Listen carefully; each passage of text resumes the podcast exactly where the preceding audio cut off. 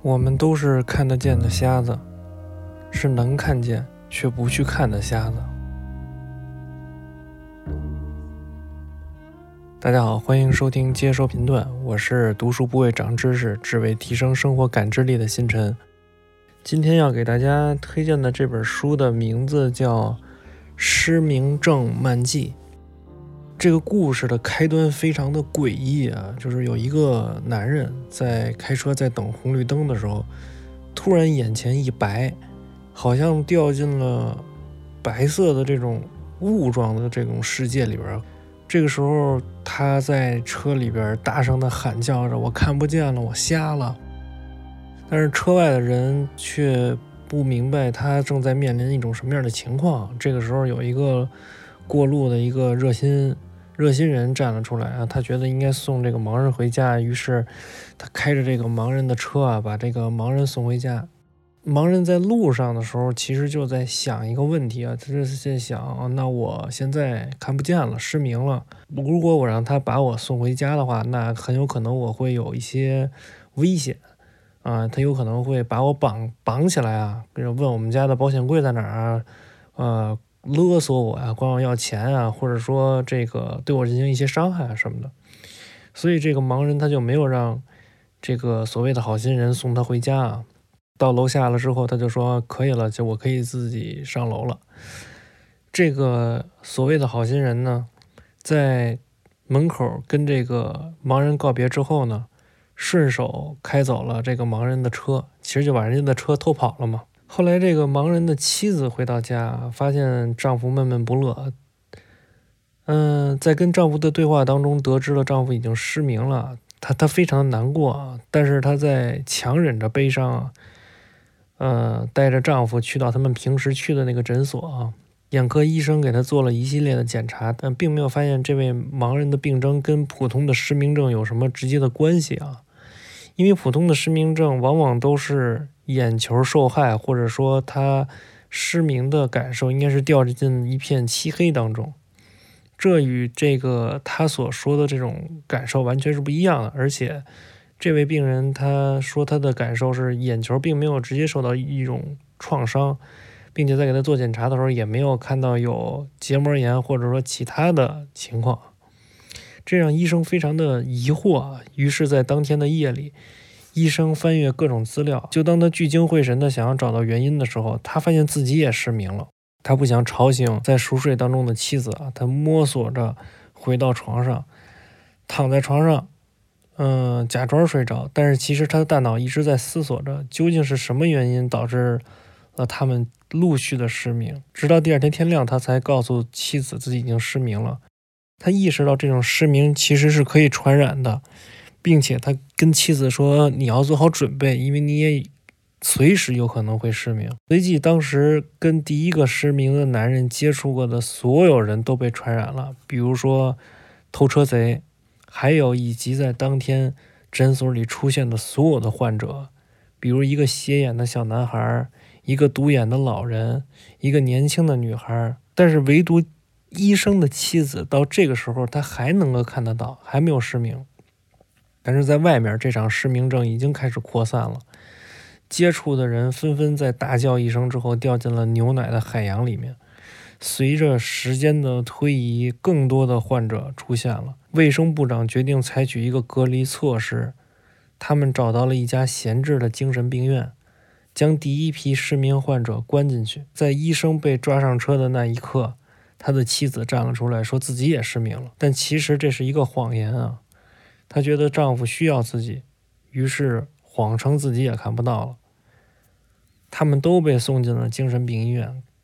从这儿开始，这本书的内容开启了真正的绝地求生的模式。他们在精神病院的第一天，精神病院的广播里边就公布了这里的规矩：第一个是想要逃跑的人就会被无情的枪毙，每天会在固定的时间有食物送进来。但是需要盲人自己去拿。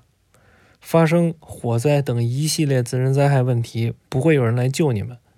精神病院里边发生了疾病，发生了骚乱，外界也不会介入。如果有人死了，你们自行处理。到目前为止，大家都认为这是一个可以控制的传染病，都还保持着失明前的人格，相互还打着招呼。第一个失明的男人还在为了汽车耿耿于怀，而那个偷车贼呢？则开始抱怨，如果不是为了送他回家，自己也不会被传染。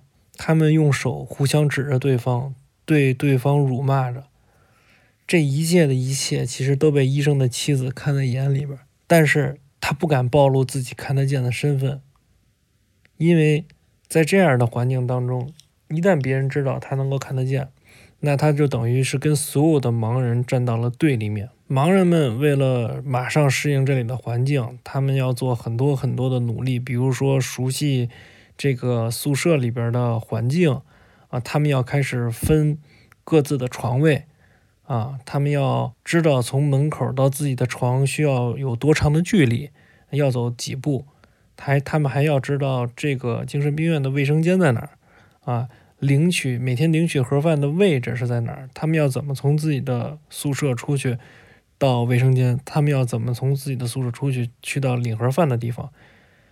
啊，他们排着队，这个书里边有这么一段描写吧？啊，嗯，他们排着队去找卫生间啊。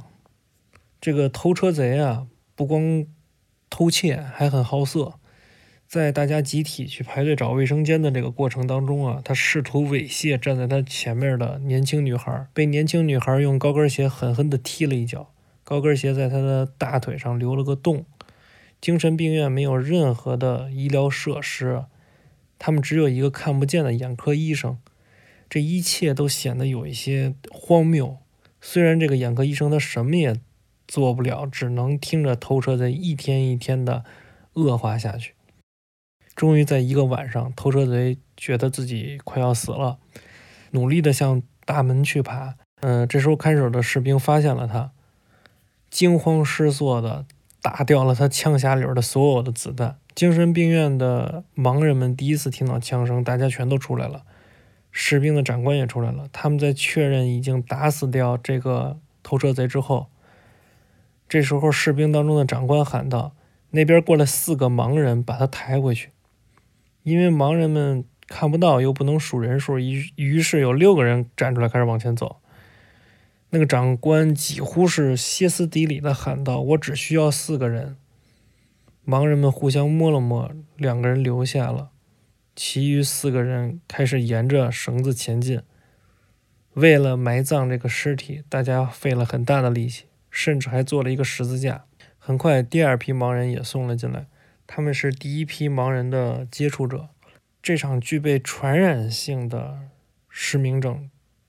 它传播跟扩散的速度越来越快，每个人都很害怕，看守的士兵也很害怕。他们把饭扔到离楼门很远的地方，就是为了防止他们与盲人接触。虽然大家都人心惶惶啊，但是这时候最起码还能保障每天都有饭吃，并且还算是能对自己的基本生活负责。直到第三批人进来之后。精神病院似乎变成了地狱的修罗场。第三次来了几百个人啊，他们被卡车送进来，没有人指挥他们。这些盲人刚到了之后就开始推推搡搡的，不知道该往哪里走。有一些人在鬼哭狼嚎，嗯，有一些人在哭，有一些人在叫，还有一些人说着脏话，骂着街。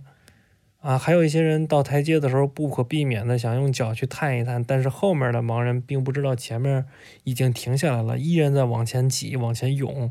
前面的倒下了，后面的往上踩。他们在这个院子里边瞎走，就有已经发生了踩踏的事件啊。终于有人摸到了宿舍的门，然后叫喊着进去。另外一些听到声音也开始往里冲啊。先到达的就开始对后面的开始。推搡就说啊，这个宿舍已经住满了，你们不要进来了。然后开始打架，开始斗殴，开始拥挤，开始推搡，衣服、鞋子，然后乱扔。这些人显然在来之前还是做了一些准备的啊。但是随着接下来的人数增多，让环境变得非常的恶劣。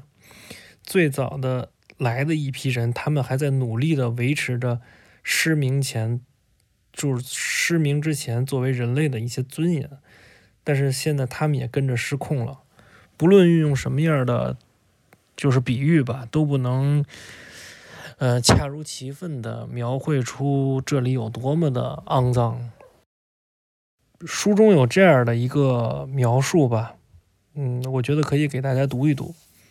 呃，不仅厕所很快成了这种状况，成了臭气熏天的巢穴，大概。地狱里被判罪的幽灵们的排泄地也不过如此，而且由于一些人缺乏自尊自爱之心，一些人突然急不可耐，走廊和其他必经之地在很短的时间内都成了厕所。先是偶尔使用一下，后来形成了习惯。那些不拘小节或者急不可耐的人想没关系，谁也看不见我，我于是不再往前走。那些因为天性或所受教育而温文尔雅的人，则整整一天蜷缩着身子，尽量忍耐，等到晚上再说。估计宿舍里睡觉人数最多的时候就是晚上，那时候他们才用手按着肚子，两条腿紧紧夹着往那边走，在被人们踩过一千遍的屎尿地毯上，寻找一块三寸宽的干净地方。哎，就是你在读这个这段话的时候，你就能想象到那个，哎呀，那个恐怖的画面，那个，呃，如同地狱一般的画面吧。然后这一切的一切啊，医生的妻子都默默的注视着，但他始终没有声张，因为他知道，想要更好的保护他和自己的家人，他只能装成盲人。非常多次，他希望自己也是一个盲人啊，但更丑陋的事情发生了。最后进来的那群盲人似乎与之前的盲人都很不同，他们似乎是在疾病传播之前就已经是盲人了。他们能够很快适应这个精神病医院的环境，能够灵活的在看不到的世界里行走，并且他们有武器，有枪，有棍棒，有铁条，有人手。他们很快控制了食物，凡是来要食物的盲人都被他们打了回去。这会儿，如同强盗一般的盲人拿着枪，这群歹徒一样的人正式接管了精神病医院。他们发布了新的规矩：以后想要食物，就要付出与食物相对等的物品，比如手表、手镯、项链，以及任何一切值钱的东西。盲人们上交了物品，却仅仅换来了一半的食物，但他们选择了忍气吞声。一个星期之后，歹徒们传来口信儿，说他们现在要女人了。这件事儿引来了许多人的愤慨，他们一致觉得人类的尊严不能堕落到这个地步。歹徒们说了，如果不送女人过来，那就不给大家饭吃。女人们就在这个问题进行了一些讨论。有的单身女性拒绝用身体给所有人换吃的，但也有愿意去的，甚至愿意留在那里的。也有不少男人希望女人们能够用身体去给大家换粮食。啊，虽然这这一个想法无疑是龌龊的、丑陋的，所以他们并不敢声张，而是用旁敲侧击的语言去表达，最终。医生的妻子站了出来，他愿意主动过去。年轻的女孩站了出来，越来越多的女人站了出来。虽然有些丈夫觉得这是一个耻辱，但是他们的妻子却在这一刻显示出了更加壮烈的决心。女人们排着队，相互搭着肩，送到了歹徒的宿舍。在这间宿舍中，丑陋不堪的画面在医生妻子面前发生着。直到天亮，歹徒们才放走这一批女人。在他们手拉着手、跌跌撞撞回去的路上，一个上了年纪的女人突然瘫倒了，她死了。医生的妻子看着她血迹斑斑的身子，她知道，如果不发起反抗，如果不改变现状，这是所有女人以后的结局，也是自己的最终的结局。几天以后。歹徒们又去另外一间宿舍传话，要女人过去。医生的妻子不能允许这样的事情再发生了。他偷偷藏好了一把剪刀。当歹徒们押送着另外一间宿舍的女人过去的时候，他拿出剪刀跟在他们身后。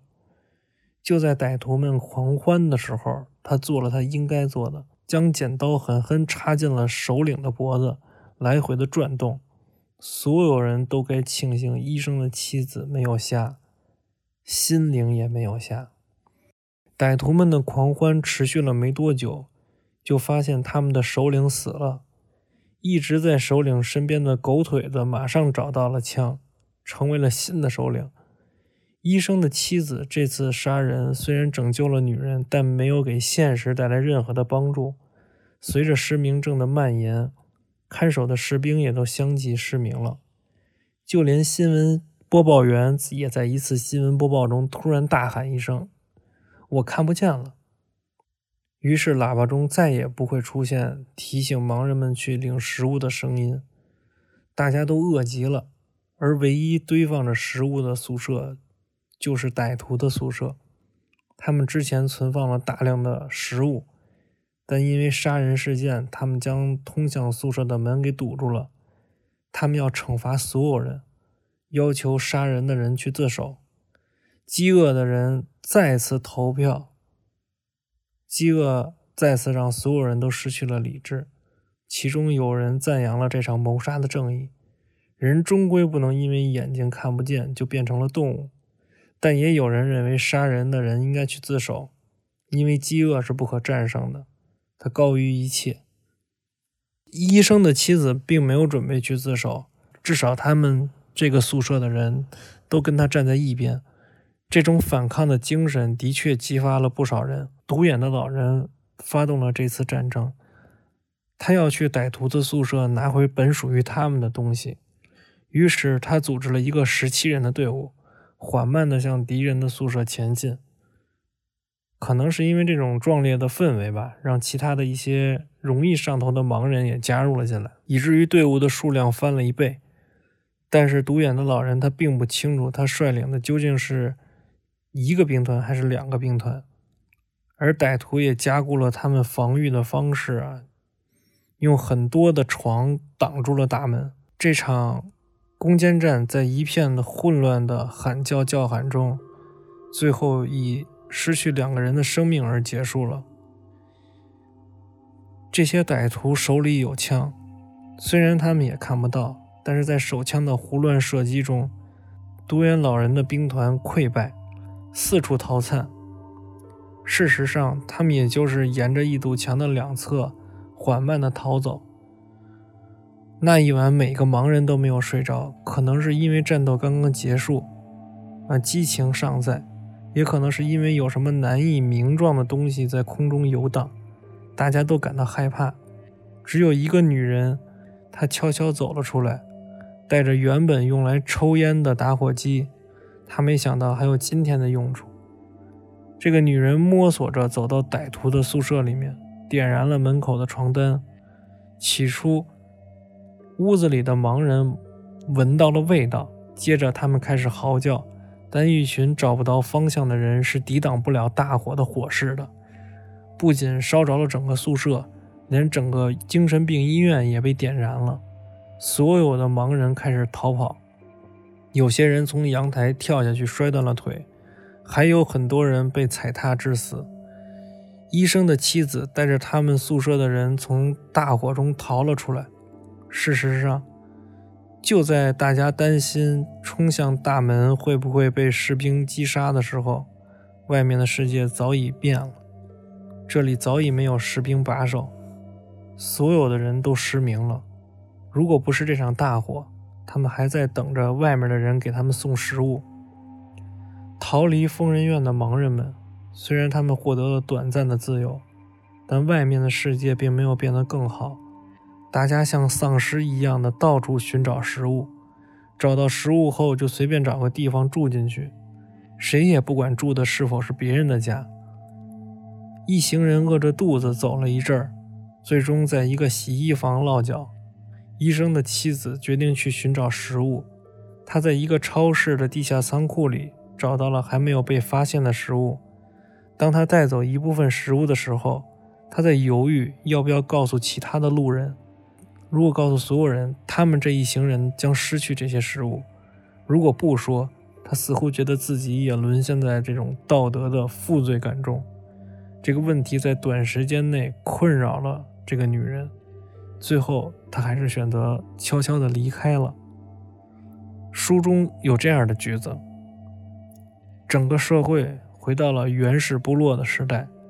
戴黑色眼罩的老男人说：“区别在于，我们不只是区区几千男女生活在广袤的原始大自然中，而是百万千万的男男女女生活在一个贫瘠干枯的世界上。”医生的妻子带所有人回到医生的家里面，很幸运。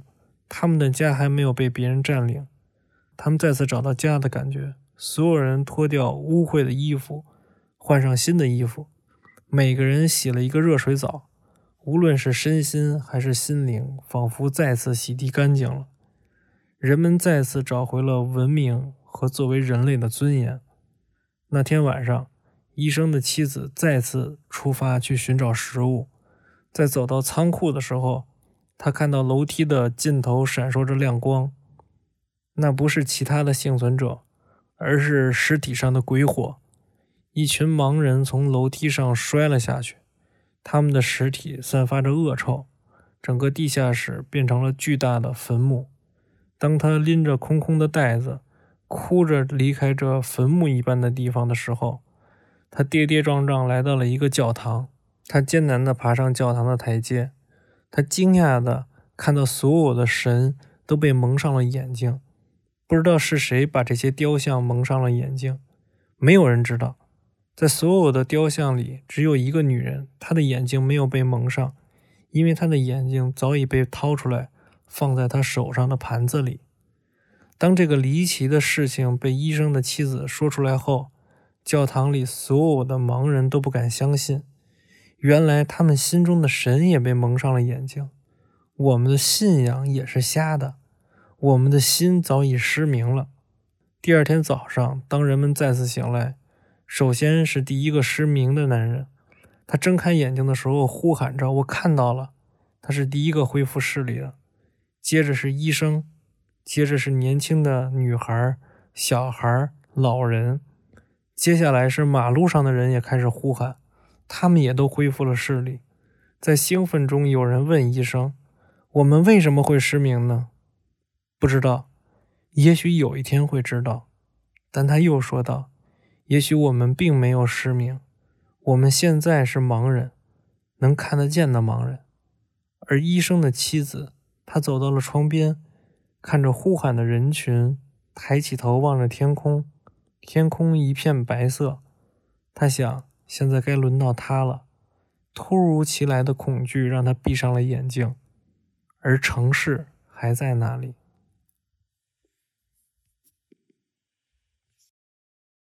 这个就是《失明症漫记》的这个故事啊。为什么今天特别想给大家分享这个《失明症漫记》的这本书呢？就是因为最近其实发生了很多很多的事情吧，就相信大家在社交。媒体上、朋友圈里边、微博上都能够看到这样那样的故事啊。《生命中漫记》这本书其实想表达的是一种愤怒吧，就是一种，就像在一开始说的那句话一样，我们都是看得见的瞎子，是看见却不去看的瞎子。所以我今天特别想分享这本书啊，就是我们是不是还要继续去做这种？能看见却不去看的瞎子。我是一个懦弱的人，我是一个经常逃避的人，我是一个经常看见却装作不去看的人，我是一个经，我是一个胆小的人，是一个活在自己世界里的人，是一个假装外面的世界与我无关的人。但是，即使是这样的我，在这两天。内心的情绪起伏也非常的大，嗯，所以我决定今天要推荐这本《失明症漫记》，是因为我觉得，即使是这样的我，也不得不去看见应该所看见的东西，也不得不为我所看见的东西而发生。我们是否在这样重要的一个时刻，还要去关心，呃，那些想要误导我们的信息？嗯，我们是否还要去关心哪个不成器的中国主教呃足球主教练是否贪污了？我们是否还要关心哪个明星夫妇的离婚大瓜？啊，谁他为他买了一个什么天价的床垫，完了他为他交电费什么的？我们是否还要关心哪个无良的艺人被判了多少年？这些在此时此刻放出来的消息，究竟是想让我们看见什么呢？究竟是想要把我们误导到哪里去呢？我们是否还要去关注这些东西，而不是去看见我们真正应该看见的东西呢？这个就是我今天想分享这本书的，啊，全部想说的话。我是读书不为长知识，只为增加生活感知力的星辰。希望你听到我的这期节目后，也能增加一点点对生活的感知力。再次感谢您的收听。如果您喜欢的我的节目，还希望您能帮我多多转发。我们下期节目再见。